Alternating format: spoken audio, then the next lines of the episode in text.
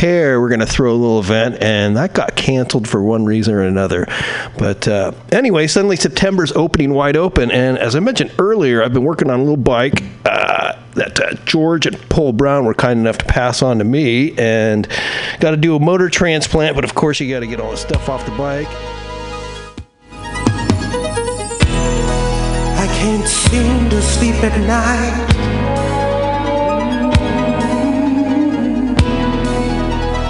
Just keep thinking about you.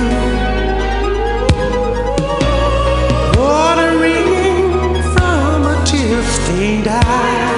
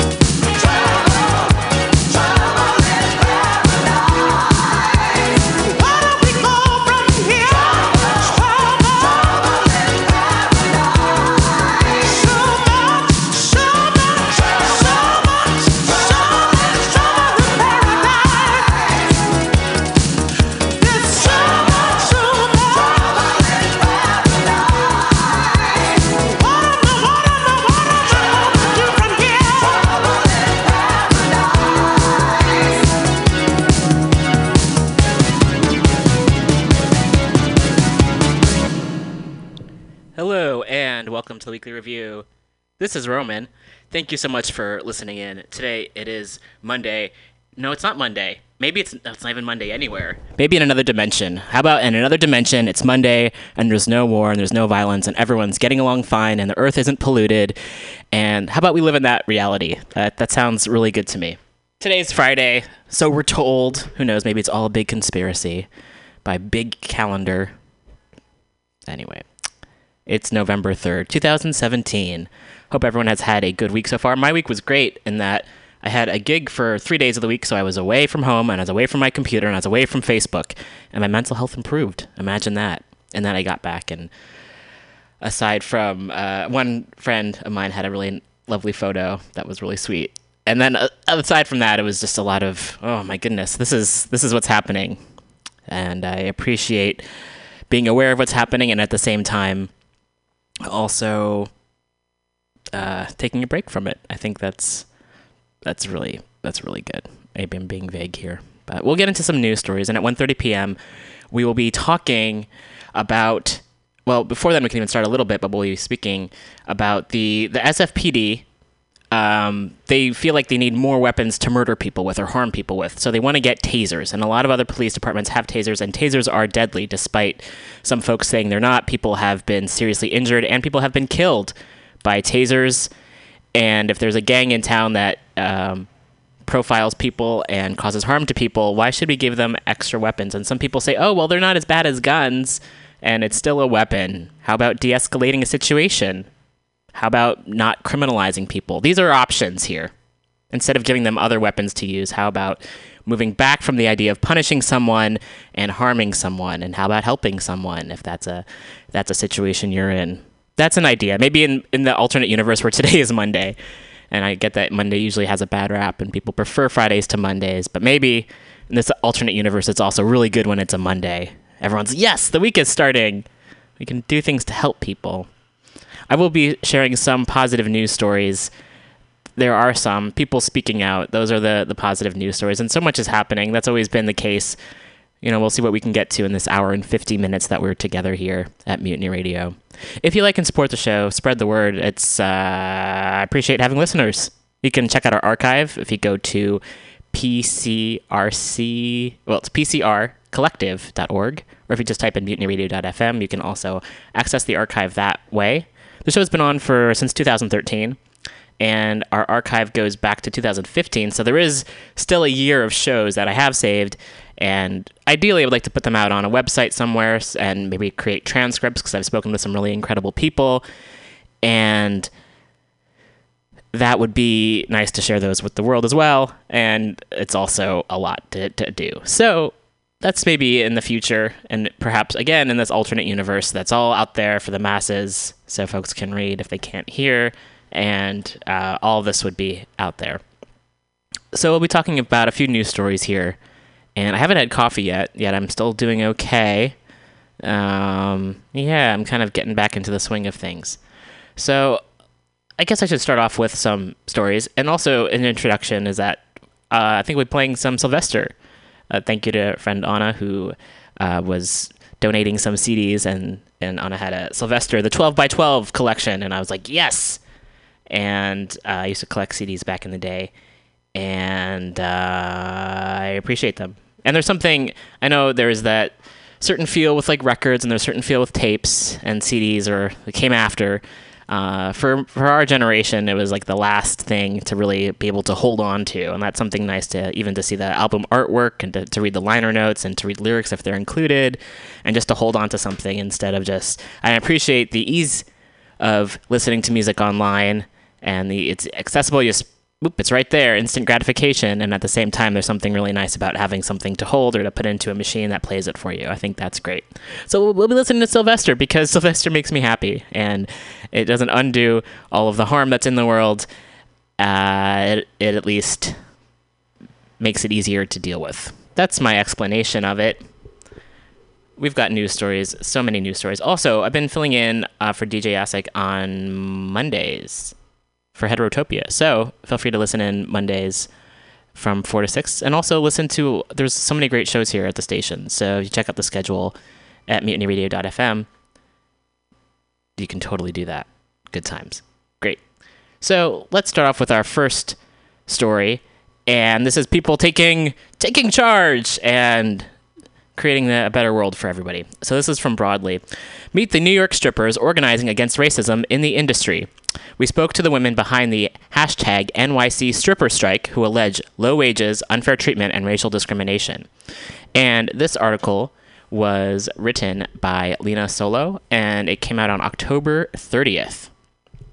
Earlier this month, Giselle Marie was returning from a work trip to Washington, D.C., when she and other dancers started chatting each other on social media about the difficulties they faced to trying to earn a living, a livable wage working in New York City strip clubs. After hearing many similar stories of unfair treatment, Giselle aired her grievances in an Instagram post. And Giselle says, I'm so sick of seeing my fellow dancers in New York complain about deserving what is supposed to be theirs. Listen, you bum ass fucking promoters and club owners, y'all fucking up the damn money, Giselle wrote, describing an unfair system of wage distribution. Soon, comments and messages poured in from other dancers with similar complaints, including Panama, who's worked in New York City strip clubs for eight years. Giselle, Panama, and a few other women got to talking as and as their movement gained traction, the hashtag NYC stripper strike was born. One issue for dancers in New York City, according to Giselle and Panama, is that in the past several years, club owners and promoters have stopped hiring bartenders to simply tend bar and instead bring in women with big social media followings to attract customers. Since both bartenders and dancers rely heavily on tips, and because dancers' performance spaces can be next to or literally on the bar, this can lead to confusion over who gets the money from customers. Some dancers even claim that bartenders have taken their money off of the dancing stage. These legitimate frustrations have been reduced by some media outlets as catfight between two groups of women, but participating dancers want to make it clear that this is not a strippers versus bartenders battle, but rather a fight for power and respect in a space that so often denies both from female employees. We're not about stopping anybody from taking money, Panama told Broadly. We want bartenders to do their job, and we want to do our job, and the promoters to do their job, and the club owners to do their job. Let's set some rules and regulations down for everyone. Giselle agreed, adding that the promoters and the managers have segregated us by treating bartenders or star tenders, that's in quotation marks, an industry term for amateur bartenders with social media clout, differently than dancers. Dancers of the hashtag NYC stripper strike are also shedding light on discrimination against black women in the industry. According to Giselle in Panama, promoters rarely ever hire bartenders who are black or dark skinned, and black dancers also have a harder time getting scheduled on nights with high earning potential and getting access to VIP spaces. This isn't the first time labor struggles have highlighted racism at strip clubs. When dancers at the San Francisco based strip club The Lusty Lady unionized in 1997, performers of all races wanted to address the issues they faced the lack of sick pay or protection from customers filming performances without permission. But black dancers pointed out other issues, like the fact that they weren't given access to lucrative dancing opportunities granted to white and Latina dancers. In Unequal Desires, Race and Erotic Capital in the Stripping Industry, former Lusty Lady dancer Siobhan Brooks writes The full impact of the racism at the club was the issue of black women performing in what was called private pleasures, a booth that was separate from the main stage, but a more lucrative way for dancers to perform with wages starting at $5 for three minutes. Dancers could make up to $60 an hour. I noticed that although non black women of color worked in this booth, black dancers were never scheduled workers successfully pushed to change this policy in the unionizing process. New York City dancers face a complicated yet common problem in their fight for better treatment. Unlike dancers at the Lusty Lady, they're classified as independent contractors. This limits the club's responsibilities and means that the women classified as independent contractors aren't entitled to sick days, workers' comp, unemployment, and other workplace rights. Whether women who dance in strip clubs should be classified as independent contractors has been set up for debate for years, and since 1998, several court cases have been settled that involved reclassifying dancers from independent contractors to employees to receive back pay. Now, women of the NYC stripper strike are strategizing about what comes next. Last week, approximately 30 dancers gathered at Poetic Justice, a pole studio in the Bronx, to share stories and strategize. Poetic Justice owner M. Marie has worked as an entertainer for the past 10 years in New York and told broadly that, of course, she would provide her space for a room of women to come together and support each other. Dancers at the meeting told broadly that they haven't called for an official strike or boycott yet because they want to be strategic. They recognize that their efforts will only be successful if they can get more dancers on board and help people move from fear to action. Panama hopes dancers will see that if we let the managers do it, they're going to keep doing it. Women of the NYC stripper strike are undeterred by people who dismiss them because of their jobs. Marie scoffed at the idea that dancers, being treated unfairly, should just find a different occupation. Man, you're not happy with your 9 to 5, she quipped. For Panama, this movement for workplace rights is no different than what Colin Kaepernick is doing, taking a risk and speaking up to make a difference. Forget about it being a strip club, Panama said. We're still being discriminated against as black women in the workplace in 2017. Whew. So, sending good energy, love, and support to these folks doing this and all workers out there fighting for a, a just workplace. Okay. I don't know if it makes sense for me to comment after the stories. I feel it's silly for me to even add anything because the the people in them oftentimes speak for themselves. So I don't know what else I can add aside from sending some energy, some support, and hopefully the folks listening as well can also recognize that if we come with, and uh, there certainly are biases in this. I can only speak from my experiences since I was raised in America. Just there's a lot of, I think, misogyny and a lot of like anti sex work propaganda that gets worked into the the conversation. So just working to dispel these myths and this um, I, I don't know how else to, to describe it. Let's just say that wanting to ensure everyone gets what they deserve. Cool. Coming up next is a story that came out on November 1st, and this is from Democracy Now! Uh, in Peru, beauty pageant contestants protest violence against women by reciting murder statistics instead of bust sizes. Righteous. In Peru, women competing in the Miss Peru beauty pageant protested violence against women by refusing to disclose their waist, hip, and breast measurements and instead presented statistics on the murder, rape, and harassment of women. Karen Cueto says, My name is Karen Cueto, and I represent Lima, and my figures are 82 femicides and 156 attempted, attempted femicides so far this year. Samantha Bata, says, My name is Samantha Batallanos. Bata, and I represent Lima, and my figures are a girl dies every 10 minutes as a result of sexual exploitation. Juana Acevedo says, My name is Juana Acevedo, and my figures are more than 70% of women in our country are victims of street harassment. Kellen Rivera says, My name is Kellen Rivera, and I represent Arequipa. My measurements are 6,573 cases of violence against women have been registered in my region. Wow. So that's the article that's it. That's the facts right there. And that's what it's about. That's awesome. All right. So as I prepare the next stories, I am going to play a little bit more music.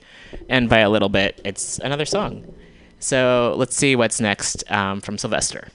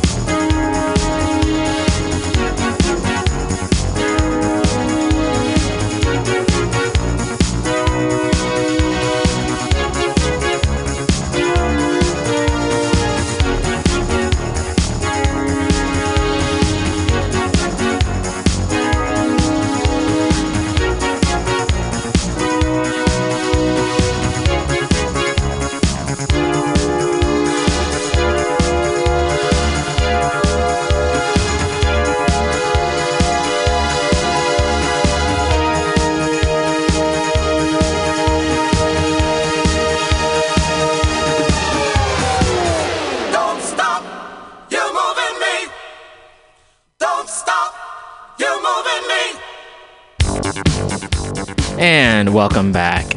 I don't know about you, I feel a lot better. Listening to Sylvester just definitely lifts my spirits. Our next article is not going to be a sad article, it's going to be a helpful article and it's going to be an informative article. Hopefully, all the articles I read are informative to some degree. Uh, this comes from Teen Vogue, and we'll be talking about Teen Vogue in the next stories after this. So, this came out um, in August, late August, August 21st to be specific, and was written by Desmond Meagley and Youth Radio. And this is about all your questions about gender neutral pronouns answered. Now, some of us, myself included, I identify as non binary.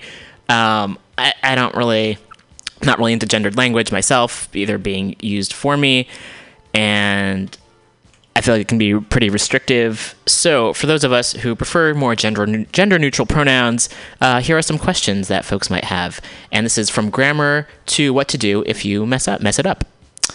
Uh, people say the darndest things about the singular they. If I tell someone that my preferred pronouns are they, them, their, I never know what to expect. Sometimes people say okay and move on but other times they'll start to ask a whole bunch of questions that I don't really feel like answering. It's usually well intentioned. I get that people are just trying to understand, but I do get tired of explaining the same things over and over. So, to save everyone, myself included, some time and confusion, I've rounded up some responses to the most common weird questions I get about my pronouns. so the first one is a statement that would be you look like a boy or girl. Why and boy slash girl i should say uh, why use they instead of he or she?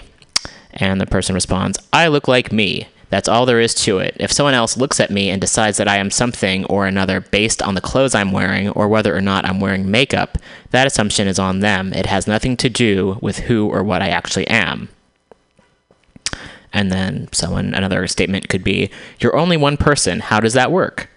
And the response is, It's really, really simple. In English, we already use singular they all the time when the gender of a person is unknown.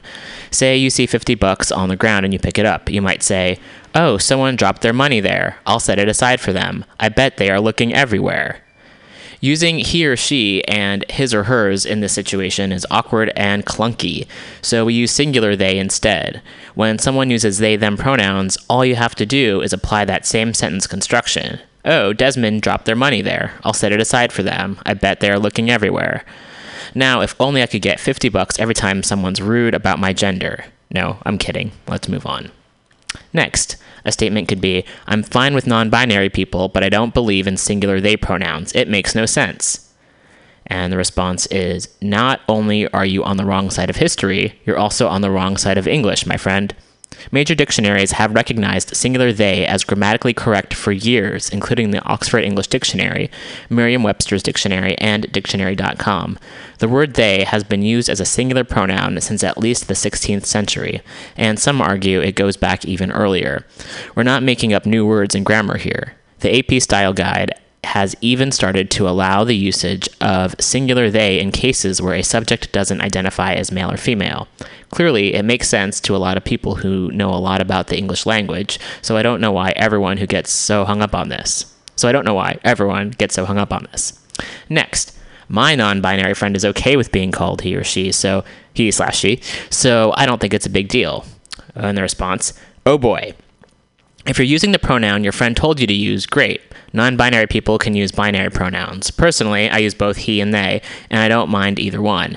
It doesn't make me feel less non binary, and the words and terms that make me feel comfortable don't apply to everyone. But, and this is a very big but, if your friend prefers singular, singular they, but doesn't correct you when you use he or she instead, chances are it's because they don't feel safe doing so. They may already be afraid of getting into an awkward or dangerous situation by repeating themselves to someone who won't listen. It takes a lot of courage to reveal such personal information to others, and when someone comes out to you, it's because they trust you enough to tell you something really important. I guarantee you're not getting a free pass, you're just making someone quietly uncomfortable and potentially losing a friend. Seriously, stop. And while you're at it, you should probably say sorry to them.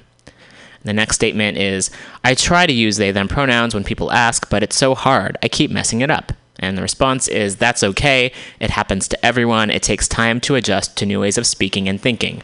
Personally, I would much rather my friends and family mess up than give up entirely. All I ask for you is not to make it my problem. Getting really apologetic or changing the subject to how difficult you find my pronouns won't make me feel any more comfortable after I've been misgendered. Don't tell me that you're trying, show me. Try. And then, if you get it wrong, correct yourself and move on.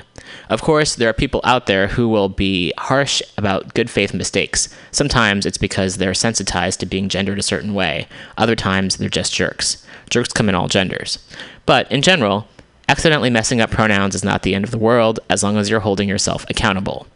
And the story originally appeared on Youth Radio, a national network of next generation storytelling. Awesome. Great. So if you'd like to read this, oops. Ooh, that was loud. Article again, you can go to teenvogue.com.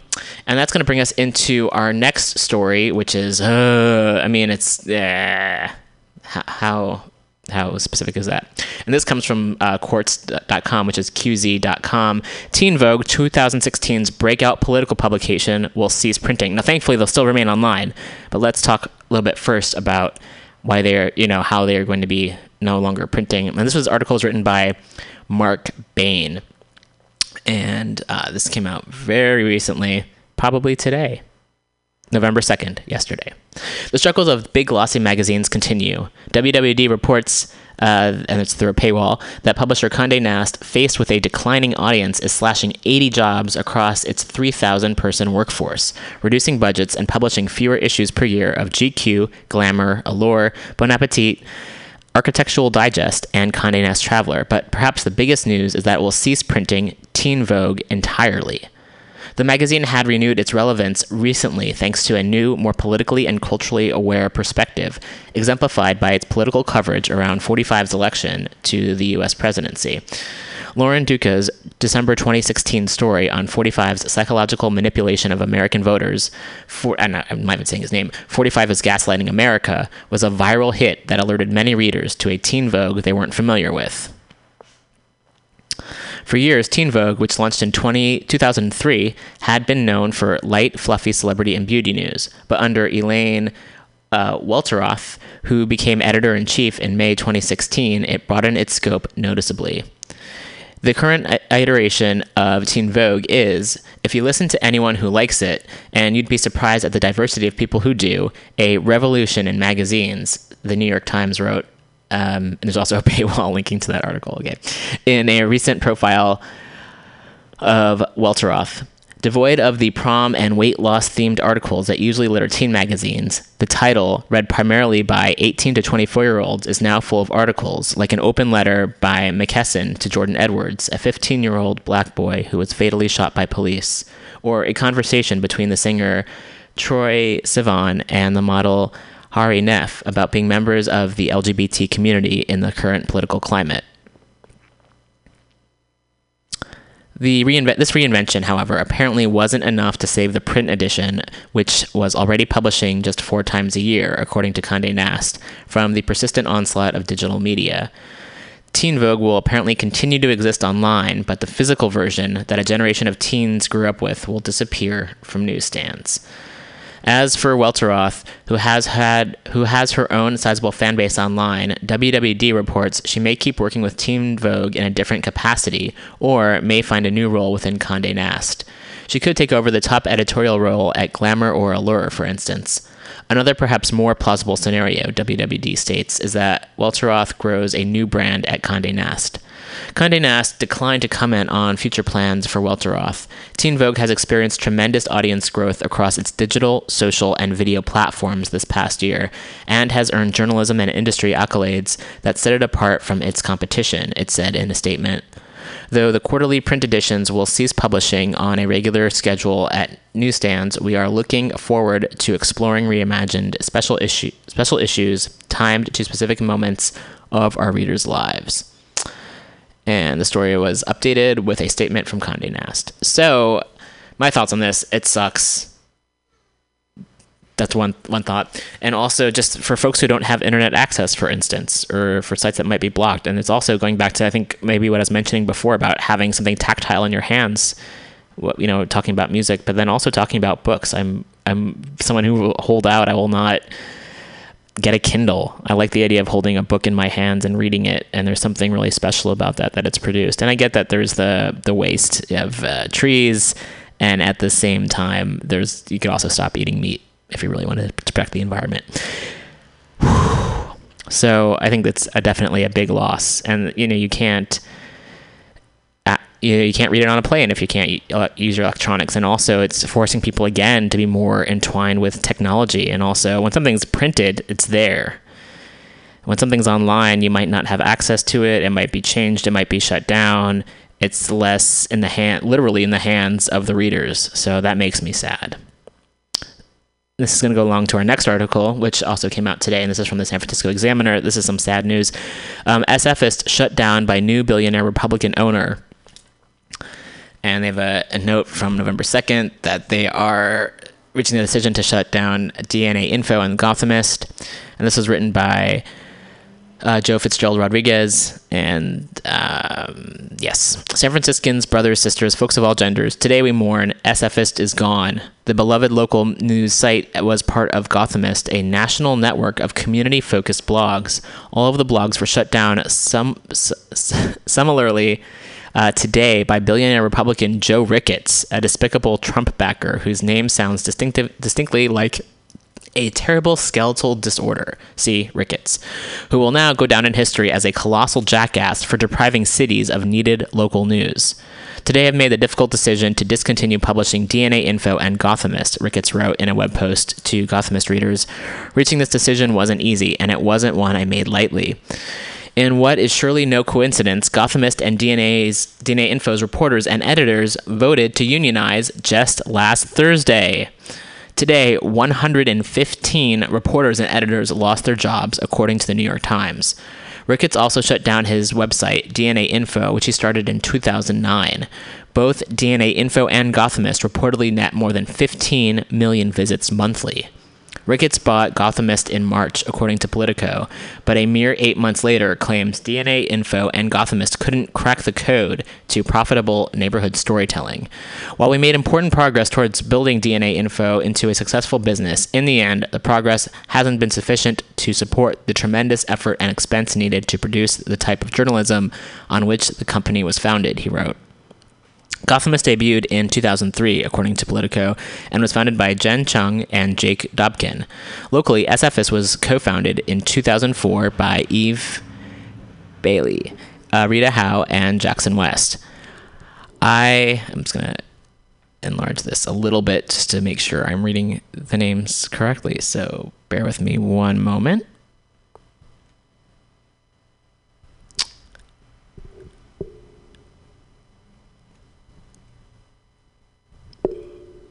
Beatty. Yes. Okay. I'm definitely surprised, Beatty told me when reached by phone. Beatty calls herself a founding writer of the site, which was entirely volunteer run until Brock Keeling became its first full time editor about seven years ago, Beatty recalled. It was Brock Keeling who really took SFist into the big time, she said. SF's bread and butter was aggregation of local stories spun with wit, humor, and a dash of snark that made staid news palatable for San Franciscans. That's huge. I can tell you that as a journo who often deals with the in the weed news, it's great to have a fellow outlet that can take a lighter point of view. Because the more voices trumpeting the news, the better. But SFist did more than put a few fun spin on other stories. It also dug out its own. Beatty pointed to its outing of former Mayor Gavin Newsom's press secretary, Peter Ragone, who used to fake names on various blogs and news sites to defend Newsom, and often lighting journalists on fire, figuratively, to do so. Worse yet, SFist archive is now inaccessible. I wrote about the 49ers for nine years on that site, wrote Daisy Barringer, who wrote Daisy Does the Niners for SFist, Every single article is gone. I have literally nothing to show for my hard work. Still, SFist's unique wit and style cannot be undersold. SFist has been a funny, beautiful, honest voice for San Francisco, said freelancer about town Beth Spotswood, whose own hilarious, insightful writing has graced many San Francisco publications. Spotswood said, I think Eve Beatty was huge in developing that and championing, championing that uniquely SFist voice. SFist may be gone, Beatty noted, but the two staffers and trove of freelancers who made it sing will likely still report in San Francisco. Joe, you better watch your ass, she said good-naturedly. I hope she's right. Those natures ha- those natures those writers have done a great service for San Francisco time and again. Pour one out for SFist tonight. and I shared this article online, and a friend of mine commented who um, has been working for the LAist, SFist, and Gothamist for over two years, and uh, they received no notice at all, and says it's insanely devastating. So another friend said this was also their only cred. This is bad news, and also it's a move towards fascism. When you have fewer news sources and you're shutting down people's voices, that's really fucked. Okay, so next up, we're gonna play some more music, and then we'll find some new stories to tell. Stay tuned.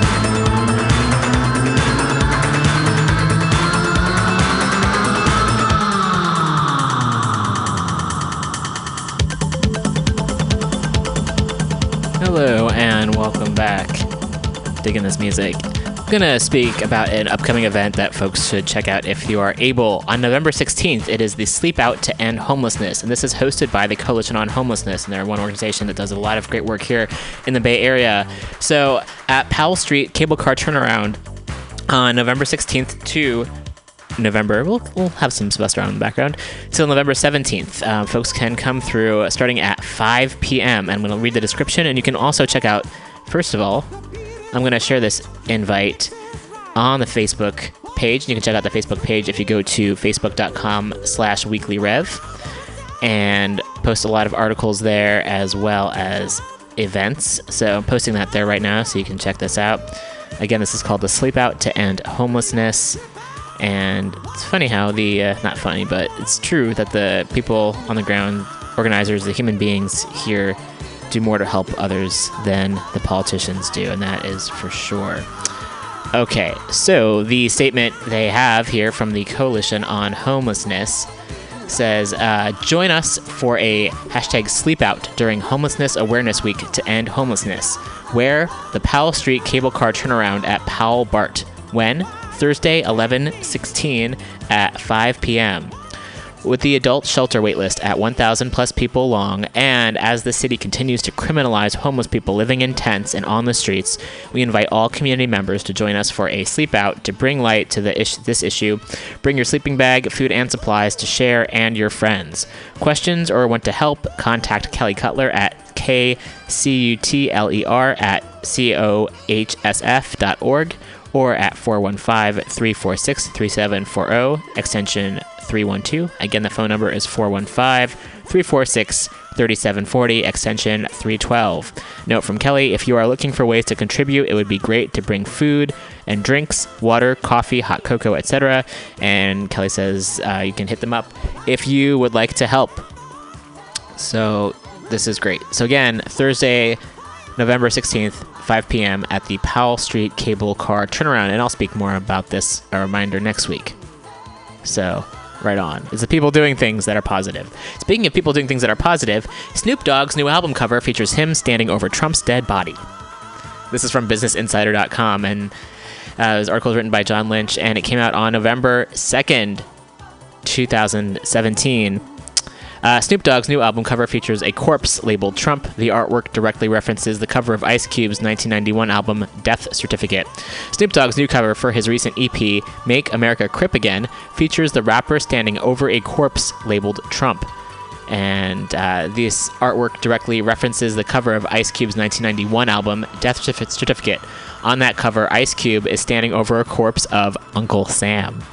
When Snoop Dogg released this the album's title track in late October, he told Rolling Stone the song was not a statement or a political act.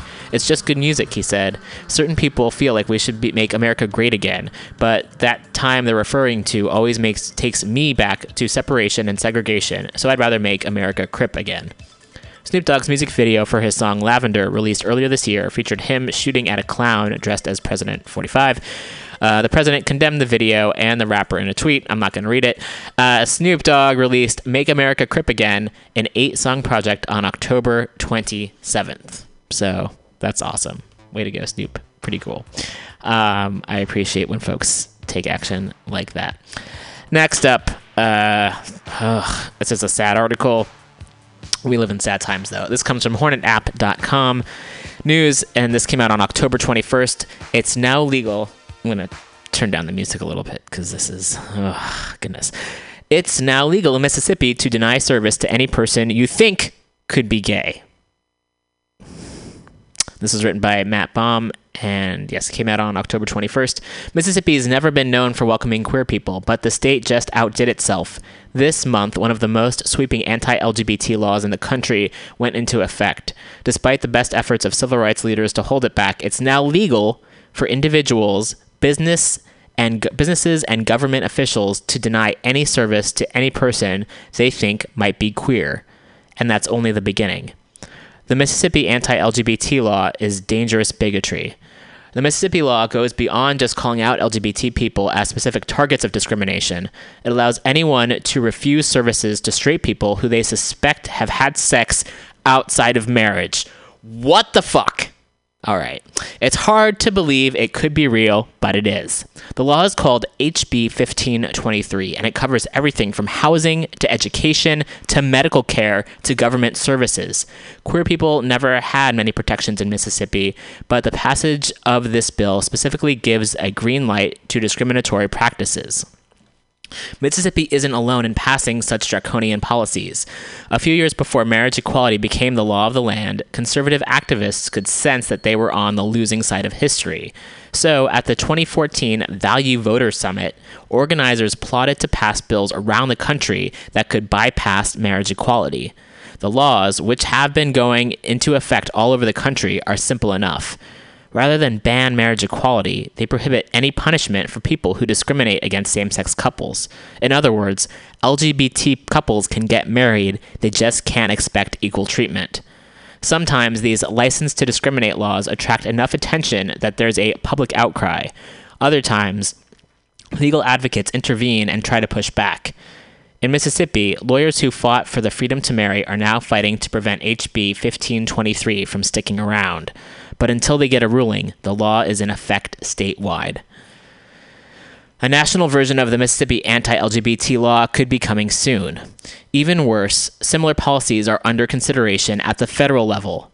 Ever since Republicans came to power, top federal officials have been pushing for a nationwide license to discriminate. That includes Attorney General Jeff Sessions at the Department of Justice, who recently issued guidelines that are vague enough to open the door to a national turn away the gays policy. That means that even if you live in a state with non discrimination protection, you could soon lose any guarantee of safety. You could be evicted for being gay or expelled from a public school. You could be refused a ride in an ambulance when you need medical care. You could be denied a home loan, fired, or kicked off a bus. But queer Americans aren't out of options when it comes to protecting themselves. And I have some ideas. I won't say them out loud. I have some ideas, though. While attorneys fight to have these laws declared unconstitutional, many other countries have permissive immigration policies. If you're a skilled worker, Canada has an express entry program. That's, oh my gosh, my options I was thinking of was more like resistance instead of fleeing, although I understand fleeing. Okay. Canada has an express entry program. Norway's Svalbard requires no residence permit or visa, good to know, and New Zealand offers work residence visas for many professions. But you may not have to move to another country to see an improvement in conditions in America. Major experts project a military coup could force the current administration from power. Okay, sure. Okay. Oh my goodness. Wow. This is where we're at, everybody. This is where we're at. Huh. So this reminds me of like another um, article that I was thinking about sharing. Um, so there's a. Let me look this up here for everyone. And in the meantime, I'll play some Sylvester. We don't have to suffer in silence.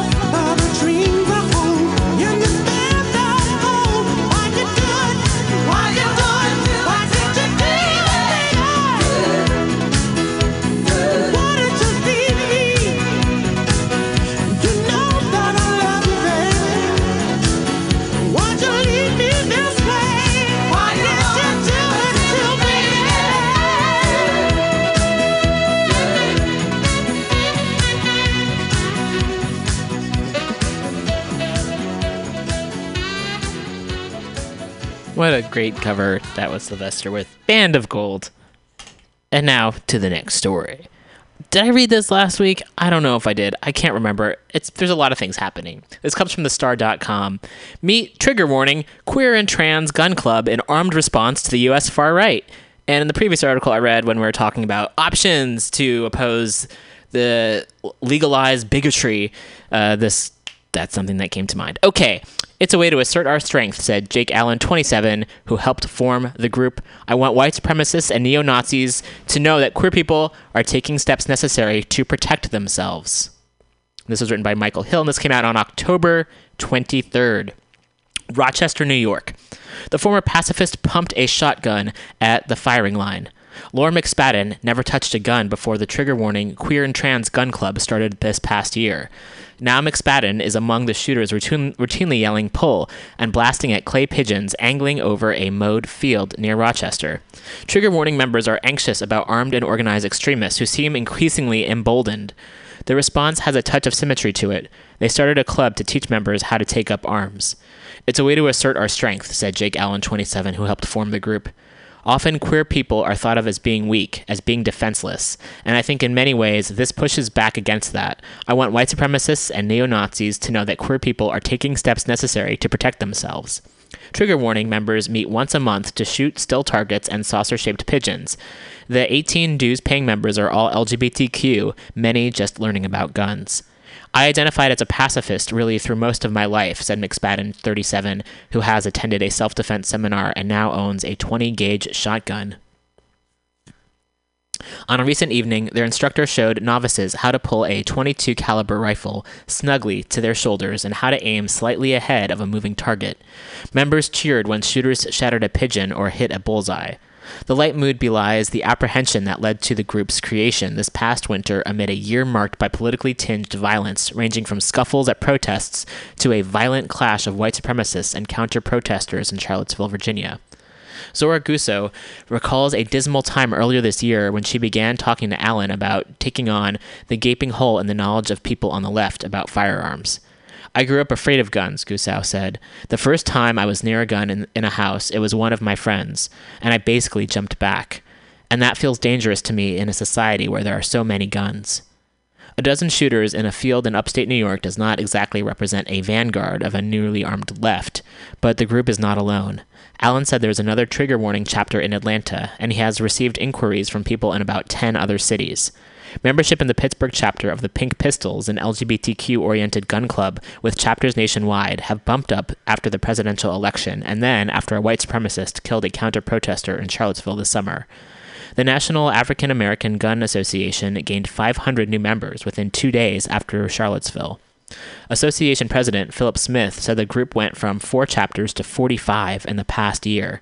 The Liberal Gun Club, a national organization, has seen its paid membership roughly double since the election to about 5,500, said Laura Smith, one of the group's, Calif- of the group's California chapter. So called leftists see the country differently now than the days of Occupy Wall Street six years ago, said Mark Bray, author of Antifa, the Anti Fascist Handbook, and a visiting scholar at Dartmouth College. Trump's victory emboldened white supremacists, he said, and the threat is felt not just by the LGBT community, but people of color, immigrants, Jews, and Muslims. Back then, we were sitting in parks, twinkling our fingers and talking about economic inequality, he said. Now we're talking about firearms and self defense. Some other groups are more provocative. Black clad radicals affiliated with the anti fascist movement have tangled physically with conservative demonstrators at some public events. In August, members of the anti racist group Redneck Revolt stood outside a raucous Trump rally with long guns. There, these more radical groups stand out in a movement with a long history of nonviolent protests. Still, even the act of taking up arms for defense is enough to worry some veteran activists. Is an arms race really what we want? asked Scott Fearing, executive director of Rochester's Out Alliance. What we know in any arms race is that it's never good for anybody, and death and destruction and harm and hurt can come when so many people have arms and weapons. Trigger warning members stress they are about empowerment and self defense, not offense. Members say it also gives them a sense of community, even if it comes from a fire even if it comes on a firing line in the middle of farm country.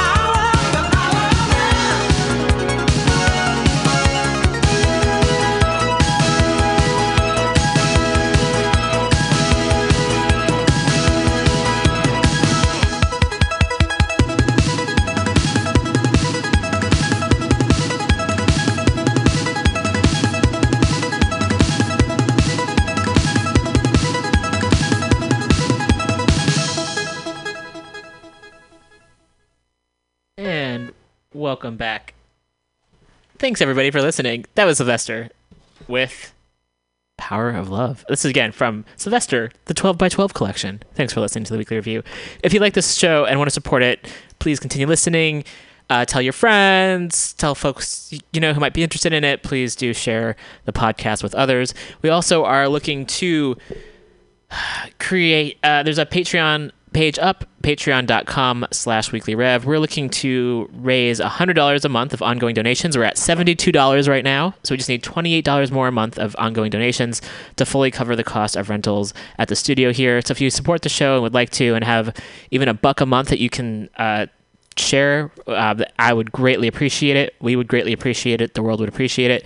Again go to patreon.com slash weekly rev thank you so much and thanks to the folks who do donate on a monthly basis to keep this show going. Very much appreciate it.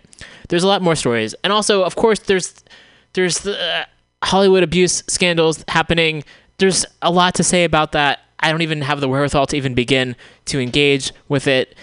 More more people coming forward every day and sending lots of love and support to the folks who are coming forward about that and also recognizing that 45 uh, the person with so much power right now people have spoken out against him so i would like him to come down as well come down be taken down he should also be taken down he should also be fired from his job along with these other folks in hollywood that would be great more stories. There's ugh, there's so ugh, there's so much. I also forgot to say I should forgot to issue a trigger warning. Literal trigger literal. Well, no, no. I forgot to say trigger warning before the show today. It's 110 and I'm already like I'm gotten to that point. It happens every show. There's a point where I either I won't say necessarily lose it, but I find I'm like, ugh, I'm just so overwhelmed. And there's so much that's happening, and even though there's a lot of great folks speaking out and doing a lot of amazing work, there still are the folks pushing back against progress, like in that story about what's happening in Mississippi. And for folks who's who use their time and their energy to push back and to den- deny people rights is just so fucked up. I don't have any other words to describe it. There's just so much that folks are battling against just to be able to exist in this world. And I've mentioned before, I don't feel like I'm necessarily from Earth. It, it's a great planet, and the humans are fucking it up majorly. And it's really hard. It's really hard. It makes no sense. And I know a lot of folks feel the same way. It's like, what the, why, things do not need to be this uphill battle. Why are humans so unkind and mean to each other? And I get that the systems are designed that way. So we're we're designed to assume that there's not enough to go around, and I myself suffer from that sometimes. There's a there's that sense of lack or that fear that I don't have enough, and that idea that oh I gotta either either punish someone else or compete with someone else, or there's not there's not gonna be enough for me or my friends, so I better like push harder. And there is enough of, for us. We just have to have the folks at the top stop lying and stop hoarding the resources. How do we get that to happen? That's a question people are doing it people are speaking out and that's great and also talk about what's really important so i appreciate that here's something that's important um, there's certain people in this world who want to destroy the planet like majorly in a major way and here's a story i'm going to read briefly it's um, from arstechnica.com republican tax plan kills electric vehicle credit the bill would end would end the $7,500 personal tax credit at the end of 2017. And Jonathan M. Gitlin is the author of this piece, and it came out on November 2nd. You get the idea from the headline, and I don't know how much energy I have to really go into this. It just sounds terrible. And I'll just read the first couple paragraphs here. The nascent market, nascent market for electric cars will suffer a big setback if the Republican tax plan released on Thursday enters into law. Among the changes to the current tax code would be an end to the plug-in electric drive vehicle credit. That's the tax incentive that's currently means up to $7,500 back from the IRS when you purchase a new battery or plug-in hybrid electric vehicle. Since the start of 2010, the EV tax credit has been a $2,500 for a plug-in vehicle with at least 5 kilowatts. Kilowatts? Does that make sense? It should be more than that. Um, okay. Battery capacity. Every. I'm going to actually type in this because I feel I do not want to provide misinformation if I don't read the correct wattage. Um, so bear with me as I do that.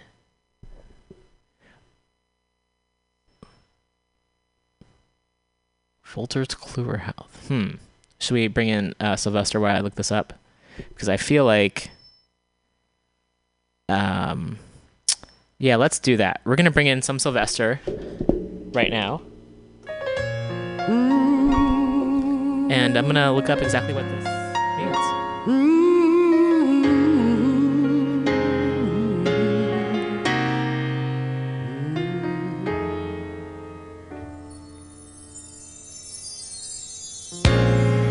You want all my love and my devotion.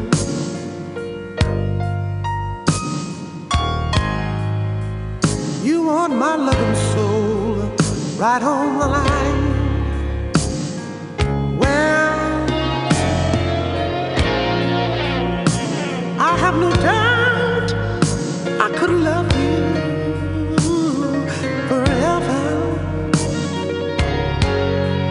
The only trouble is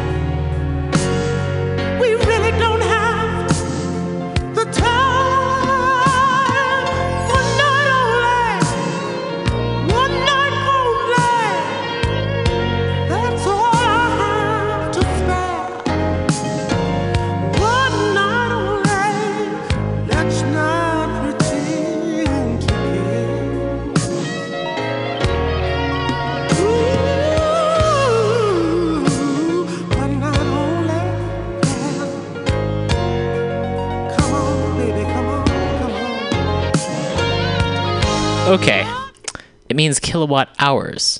I feel like I should have known that. I don't remember learning that in physics class, but that was about 20 years ago. Still, I shouldn't make excuses, and it's better to, to know what we're talking about here. So, going back to this article, uh, so the tax Eh, in do okay. Okay so the tax credit has been $2500 for a plug-in vehicle with at least 5 kilowatt hours battery capacity. Every extra kilowatt hour nets another $417 up to a maximum of $7500 although you would need at least a f- at least that amount in income tax liability the irs won't cut you a check to make up the full amount it was never meant to be permanent once the automaker sells 200,000 qualifying vehicles starting in January 1st, 2010. Its eligibility is phased out over a matter of month. Uh, the microphone's moving around. Okay. But in the almost seven years since, no one has reached that limit yet. Tesla will almost certainly be, be first, with General Motors not far behind. Between them, they've sold a lot of Model, Model Cs and Chevrolet Volts. If this tax plan is enacted, it will surely mean pain for both companies as well as anyone else hoping to sell a lot of EVs here in the US.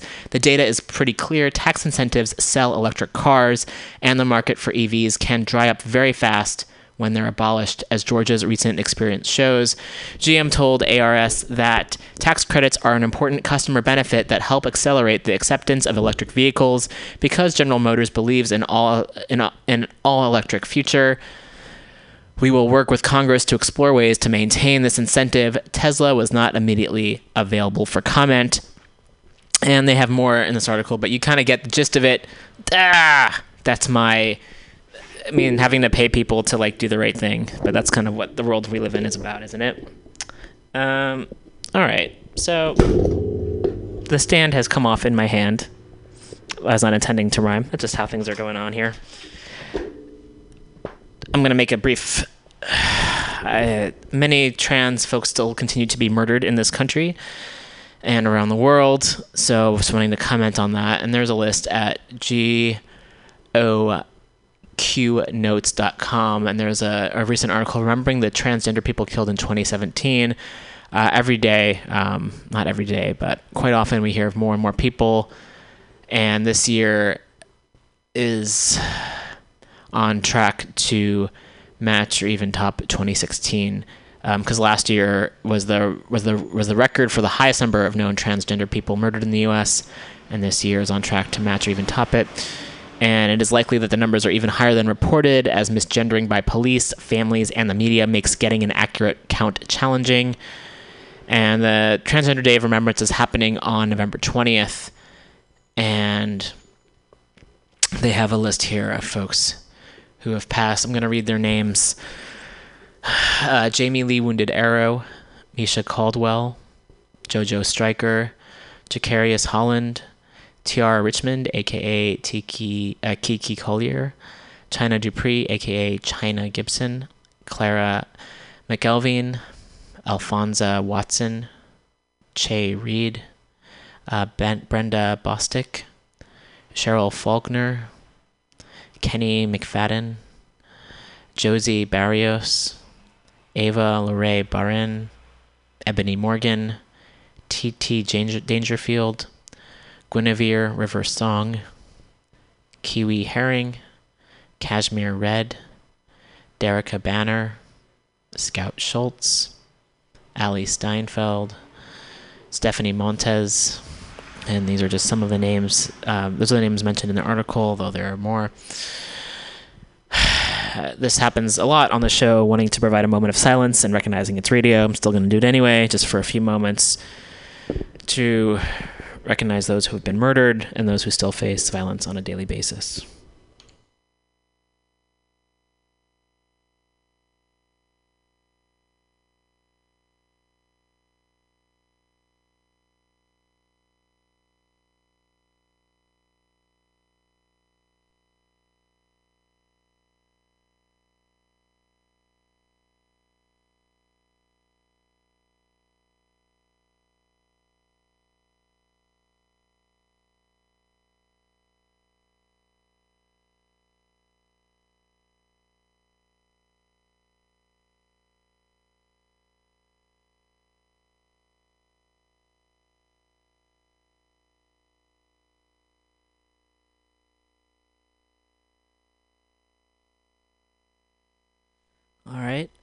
So we're going to take another bit of a music break and we'll be back in a bit.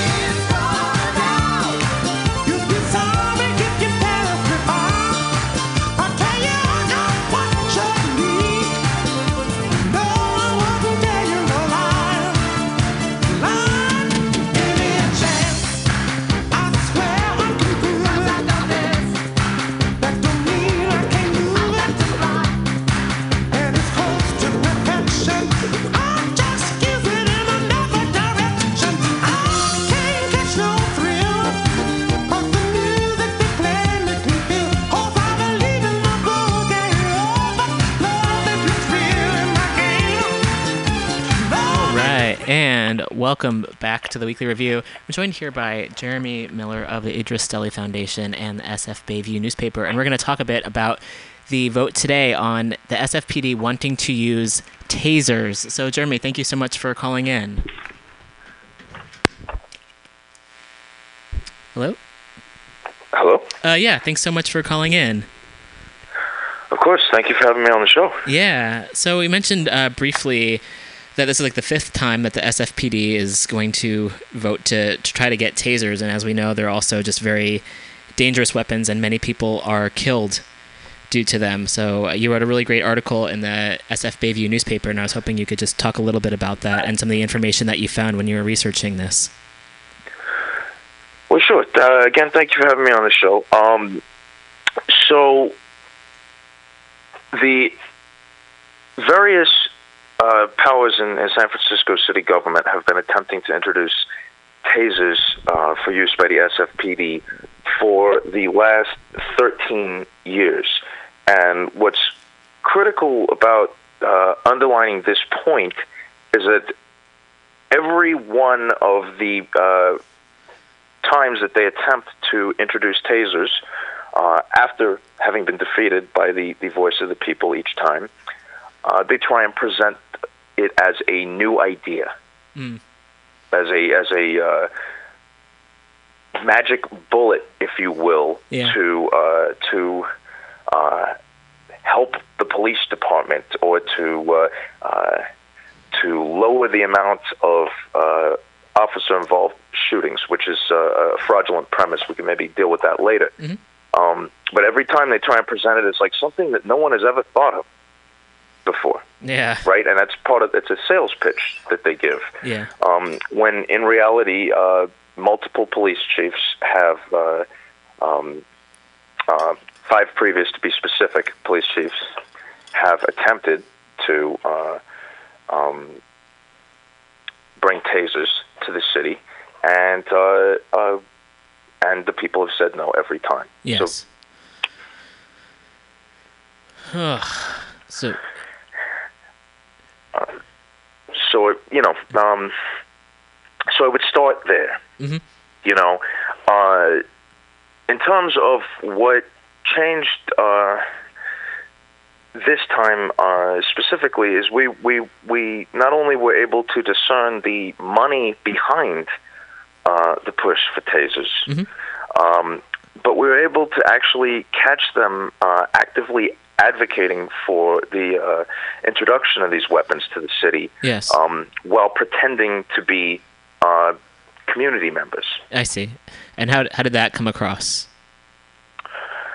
Well, the uh, San Francisco Police Commission and the San Francisco Human Rights Commission coordinated together to hold uh, two public meetings, um, so called community meetings, which would uh, satisfy the, the legal requirements of community input uh, when attempting to introduce uh, such a change in the use of force.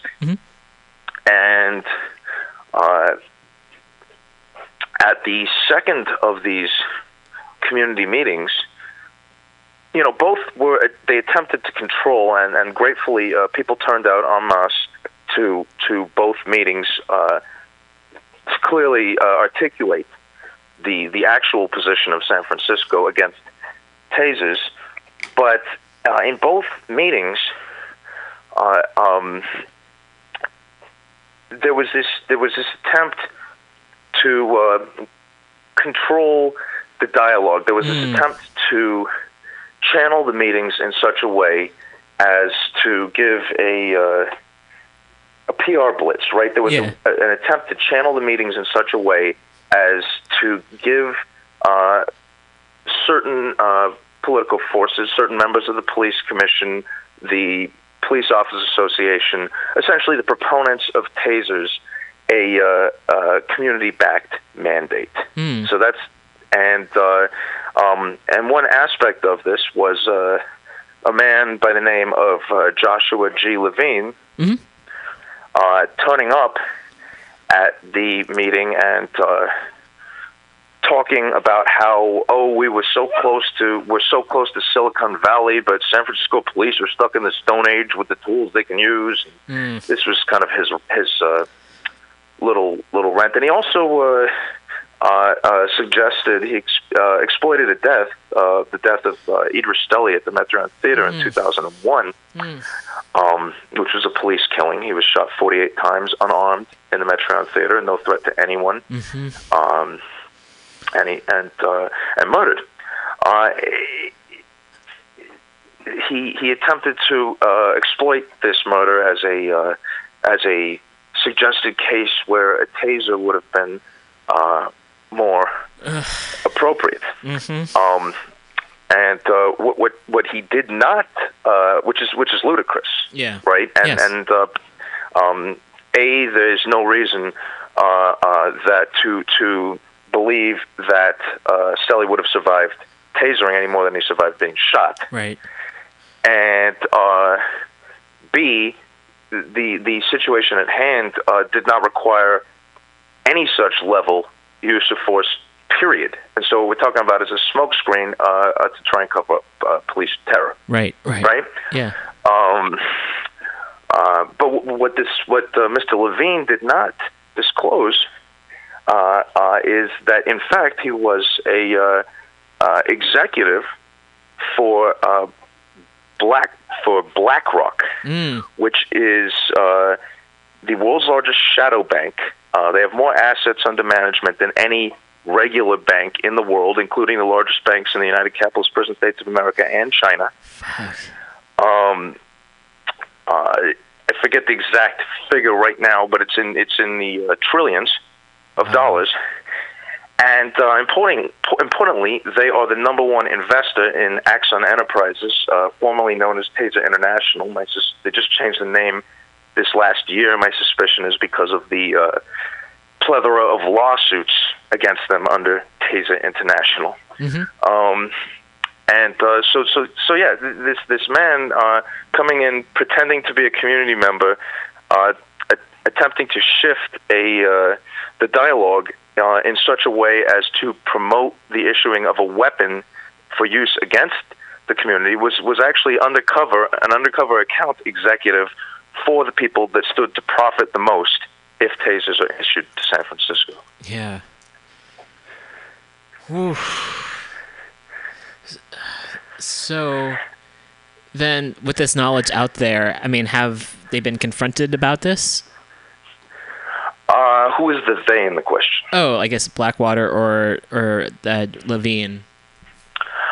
Uh, outside of the uh, uh, expose in the article, no, they have not been directly confronted to my knowledge. Um, I think that that should definitely occur. Uh, it's interesting the the little uh, slip that you had the uh, uh, Blackwater as opposed to Oh, I'm sorry, BlackRock. BlackRock Yeah, sorry. um, because because actually um, they have they have been uh, uh, referred to by by other uh, high finance people. Um, the commentary has come across. They've actually been referred to as the black water of finance. Oh wow. Um, and you know, for those listeners that don't remember the whole Blackwater thing, um, these are private uh, contractor mercenaries that uh, engaged in acts of uh, murder and torture and disappearing people um, uh, that largely came to light uh, during the recent conflagrations, the recent uh, warfare in uh, Iraq and Afghanistan, Yes. as well as in Syria. Yes. And and BlackRock has a uh, their center or their uh, building here at 400 Howard Street, which I see is very easy to find on Google. So, for folks wanting to know where they're located, they're right here in the city.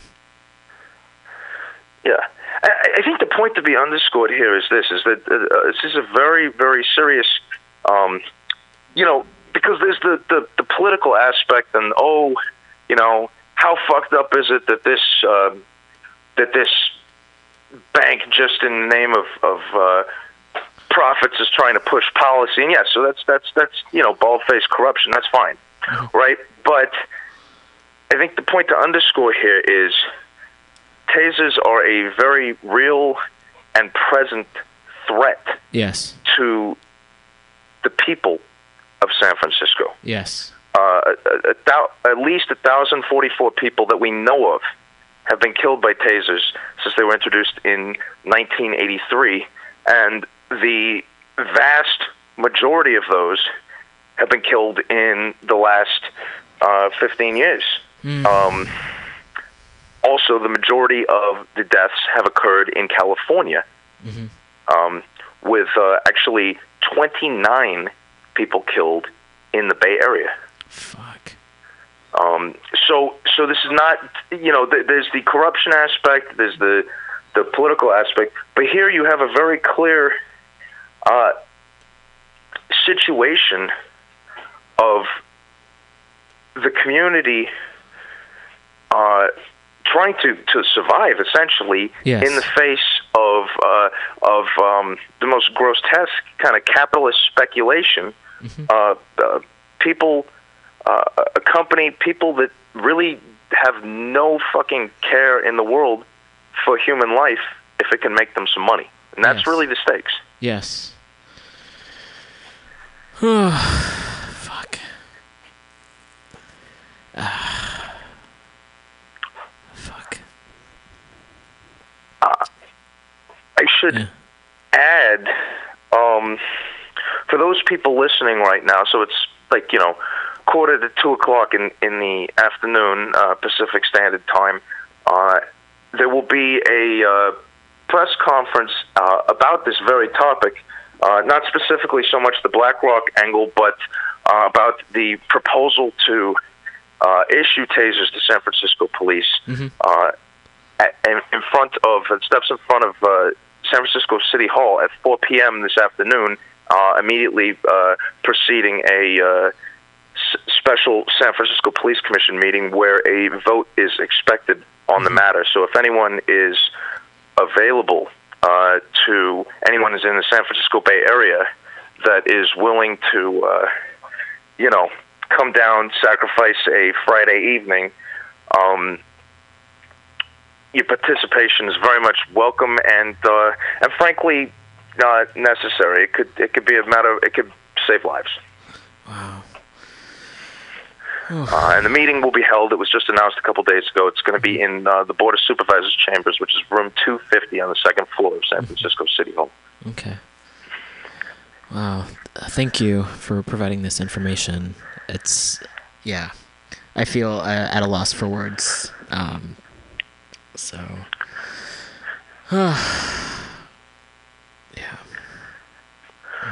Well, let me ask you. Let me ask you this, uh, uh, Roman. How did you come across uh, the issue of, of tasers? uh, other folks have been posting about it for a while. So just in terms of following stories about police brutality and knowing that people are also killed with tasers in addition to guns, um, being critical of the police and the weapons they use, and how their people want certain people want to give them other weapons to use instead of talking about them de-escalating or defunding the police or finding complete alternatives. So we live in a culture that's very much into punishing and criminalizing people instead of helping people. And I feel like tasers are part of the equation that it's a object that goes to punish people. And the people in positions of power are the ones who get to call the shots for the time being. So um, anything that's part of that equation is something that I feel like I kind of comes into my frame of reference. Right on, and you've and, and you've you've definitely been very outspoken and uh, and uh, uh, uh, and uh, hardworking in the fight against uh, this kind of coercive politic for for some time now. I I think that um, I'm really happy that you just shared the, the, the premise of tasers and guns, right? And and the reason that I I, I stick to that, the reason that I that I focus in on that is that one of the main ways that they attempt to sell tasers is they try and present this proposition of tasers or guns. Have you heard this? Has this? Uh, Yes. uh, Yeah, they, they think it's less less lethal, or they consider it to be something that's somehow helpful. So they frame it in a way. The, the context they provide is is is wrong and mistaken, and yeah, Exactly. You know, and they have all these uh, euphemisms, like you said, less lethal, or uh, you know, they'll call it a device instead of a a, a, a weapon, right? They'll say uh, conducted energy device, yes, right, to try and neutralize the impact. But I mean, you know, less lethal. Uh, um, oh, uh, there's also uh, this one actually uses the word weapons. They also say electronic control weapons right?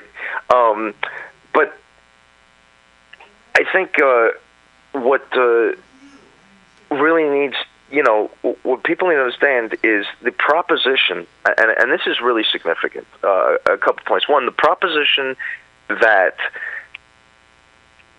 tasers would somehow replace guns, right? Mhm. That has never been on the table. yeah, It, it's not part of the draft policy. mm. I mean, in fact, not only is it not part, it's literally explicitly written into the draft policy that will be deliberated on tonight that they won't. yes, Right? So it's not even unspoken; it's spoken. It's written, A- and uh, uh, it is untrue to such an extent that if you if you actually take a close look at uh, the general orders that the, with the, and this for people who don't know what uh, department general orders are, this is essentially the uh, internal rules that govern uh, the behavior of a police officer. Every department has them, or some uh, some uh, uh, uh, analogous uh, set of guidelines, right? yes, And these guidelines, they're not just guidelines, they have legal ramifications, right, should you transgress them. And uh, so, and if you actually look at, at, at the Department General orders, an officer that used a taser in a situation where uh, suggestively uh, lethal force, aka the department issued firearm, the gun, was called for, that officer could actually be disciplined. yeah, And this is not like some hypothetical. Th- th- This kind of shit actually happens. The officer could actually be disciplined, could get in trouble for using the taser instead of shooting. Hmm. So, so there's no reality whatsoever to this idea that um, it's taser, tasers or guns. In fact, uh, you know, uh, on their own merits, tasers are torture devices and weapons of killing. But I think the debate would be uh, an entirely different debate if the proposition of the cops uh, starting stopping shooting people with with guns with firearms uh, were on the table. And I don't even know whether that would at that juncture it would it would go in favor of tasers or not. I can't really speak to that. But what's what's important for listeners to understand is is just what I, what I've said. That's not on the table. yeah, So anyone uh, anyone that's trying to, to to to sell you that is um, just trying to sell you wolf tickets. yeah. Wow. Oof. All right. Um. Okay. So thank you for sharing that, and again, I apologize for not. I feel like my words are not quite all there. Just a lot to. I think maybe just witnessing is the word I'm thinking of, and just taking all this information in. So um, we're gonna like wrap up. We have to wrap up the show uh, in a couple minutes. So I wanted to to repeat that the the votes having uh, the votes t- today, and folks are gathering outside City Hall at 4 p.m. Yes, folks will be gathering for a what's being put out as a press conference rally slash press conference um, at 4 p.m. in front of City Hall. If you cannot make that, um, the actual uh, hearing, as it were, or, or meeting, I suppose is the, the formal term. It's it's the way it's being framed. Um, the special meeting of the police commission begins at 5 p.m. in the board of supervisors chambers, which is uh, room 250 in San Francisco City Hall. Um, if you haven't made it down to San Francisco City Hall uh, before, it's uh, Willie Brown's Golden Palace. It has a giant golden dome, Mm-hmm. um, paid for by, by by money that should have gone to people in need, but outside of that, it is uh, right downtown. The address is one Dr. Carlton B. Goodlett Place, and uh, of course San Francisco, California. And the zip is nine four one zero two. So if you got to look it up, get directions on uh, oh whatever Google Maps or Waze or whatever app or or navigation tool you may use. There it is. One Dr. Carlton B. Goodlett Place, San Francisco, California, nine four one zero two. Um, and yeah, room 250. It's on the second floor. It's the big Board of Supervisors chamber. It starts at uh, 5 p.m. We have no idea how long this meeting is going to go.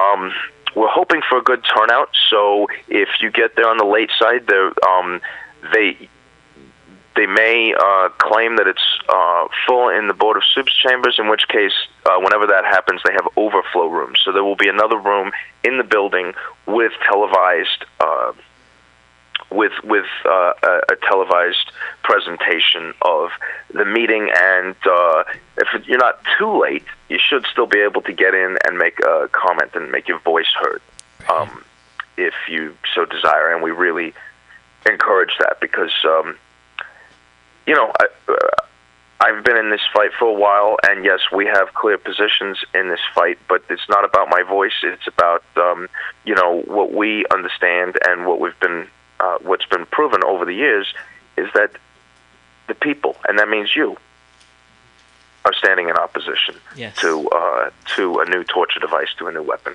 going to the SFPD. Um, and and so, if please, if you are able to make it and you're able to speak, please do so. Okay, and folks can also check it out. I just got a note from Val here, Global Val. It says folks can check it out at sfgovtv.org and on local cable.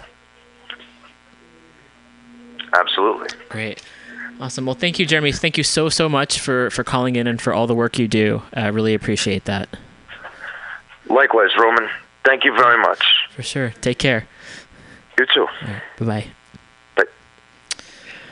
All right, big thank you to Jeremy for calling in with all that information. And again, uh, we just posted that some more information on the Facebook page, facebook.com slash weekly rev, which weighs blah, blah, blah. with the info. Go there at four um, outside City Hall, and the, the meeting's happening at 5 p.m. at the Board of Supervisors meeting.